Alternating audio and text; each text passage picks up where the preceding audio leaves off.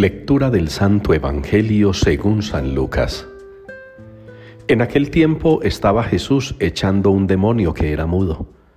Sucedió que apenas salió el demonio, empezó a hablar el mudo. La multitud se quedó admirada, pero algunos de ellos dijeron: Por arte de Belcebú, el príncipe de los demonios, echa los demonios. Otros, para ponerlo a prueba, le pedían un signo del cielo. Él, conociendo sus pensamientos, les dijo, Todo reino dividido contra sí mismo va a la ruina y cae casa sobre casa. Si pues también Satanás se ha dividido contra sí mismo, ¿cómo se mantendrá su reino? Pues vosotros decís que yo he hecho los demonios con el poder de Belcebú.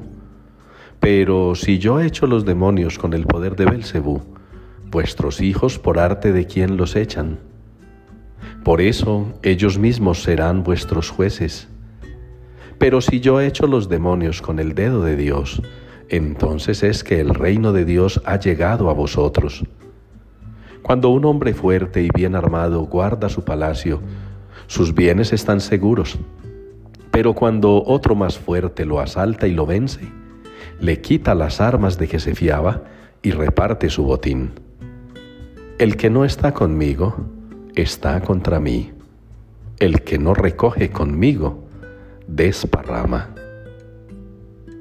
Palabra del Señor. Ojalá escuchéis hoy la voz del Señor, no endurezcáis vuestro corazón. Es la respuesta con la que nos unimos al Salmo 94. Ojalá escuchéis hoy la voz del Señor, no endurezcáis vuestro corazón unas palabras que recordamos de estos días en la liturgia. Esa misma respuesta, pero en un ambiente de lecturas diferente. Un ambiente en el que encontramos cómo el obrar según Dios, el cumplir los mandamientos de Dios, el hacer la voluntad del Señor, el predicar siempre el mensaje de la salvación, es visto por muchos de mala manera.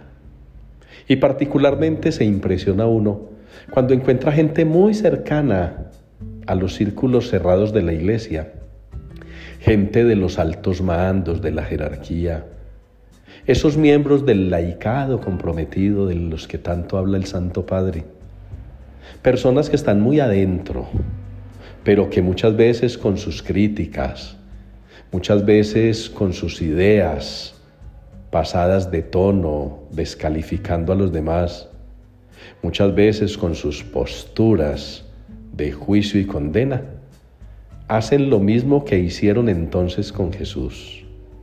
Son capaces de catalogar como maligno todo aquello que hace el otro, porque ellos mismos no son capaces.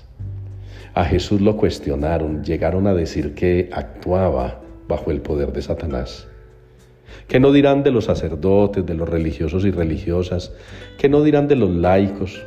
Todos ellos con un buen corazón, con un deseo generoso de servir al Señor, con una conciencia clara de la ley del Señor, de sus mandatos. ¿Qué no dirán de ellos? ¿Qué no dirán de nosotros?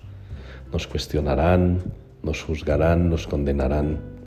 Sufriremos la persecución, sufriremos el apartheid eclesial, que no es otra cosa sino esa discriminación, ese castigo a ser relegados porque están obrando el mal.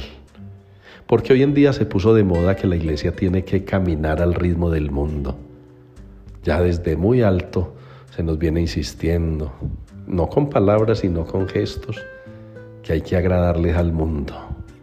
Ya la iglesia ha perdido mucho su función de permear al mundo con el Evangelio y ha sido el mundo el que ha envuelto en sus cosas al Evangelio. Quiera el Señor que ustedes y yo escuchemos su voz como lo insta el profeta Jeremías, que podamos oír los mandatos del Señor y cumplirlos, que seamos capaces de obrar como Dios quiere, aunque como Jesucristo corramos con la triste suerte de ser rechazados, cuestionados y hasta condenados.